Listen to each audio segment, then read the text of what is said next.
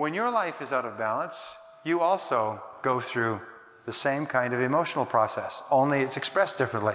It's expressed in irritation, anger, impatience, angry outbursts, poor sleep, insomnia, constipation, uh, headaches, uh, a feeling of being in a rat race and uh, under pressure. When your life is out of balance, you start to feel all these things because when you're perfectly balanced, you're in harmony, you're centered, you're a happy person. You feel relaxed and calm. Even if you're busy, you feel calm. You feel calm inside. So, whenever you start to get snappy, irritable, short tempered, it means your life is out of balance. And you have to pull it back into balance. Back into balance. So, start with your values. Start with your values. What is really important to you? Remember, if you're out of balance, there's something wrong with your values. What you're doing and what you believe are clashing. If one of your values is that you really love and care about the members of your family and you're working all the time and not spending any time there, stop and do an analysis. Wait a minute. Wait a minute here. What am I doing that is inconsistent with my values? And then, number six, describe and decide upon your ideal lifestyle. Remember, whenever you're having stress, it's because your real situation is inconsistent with your ideal. So stop and say, you know, if my life were ideal in every respect, what would it look like? And don't do what the low performer does. The low performer always thinks of the reasons why it's not possible to get their life back into balance. The high performer always thinks, I want my life in balance, and then asks, how? So you say, okay, if my life were in balance, what would it look like? Vision. Vision, if my life were perfectly balanced, what would it look like? And that's your vision. And then you say, okay, how, how can I make that vision my reality?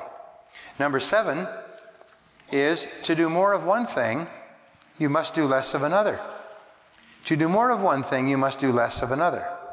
So, in order to get your life back into balance, what should you be doing more of? What should you do be doing less of? That's the great question. And if you're not sure, go to your boss, go to your spouse, even go to your kids.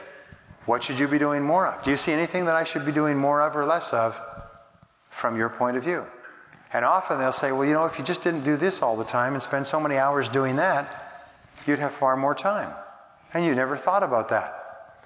We, in Peak Performance Woman, by the way, we talk about time compression, where you take a whole lot of tasks, like shopping tasks, and you do them all at once in one trip rather than spending as much as 500% of the time going on a little shopping trip here and a little shopping trip there, and a little errand here and a little errand there. What you do is you plan them, structure them, telephone ahead, and just go bing, bing, bing, bing, bing, bing, and do them all at once. Absolutely amazing. Remember, anything where you do everything at once is reduced by about 80% because of both the learning curve and the experience curve. So you have to bunch your tasks to get more time. Number eight, treat your time like money. Treat your time like money. How can you best invest it to achieve maximum satisfaction? And always ask yourself, is this the very best investment or use of my time? And if it's not, stop doing it and start doing what is. Remember, time is irreplaceable. You cannot save it, you can only spend it differently. Number nine is set peace of mind as your highest goal. Set peace of mind as your highest goal and organize your life around it.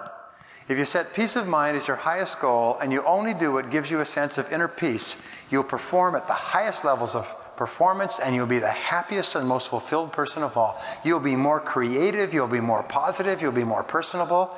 And if you set peace of mind as your highest goal, you'll never make another mistake.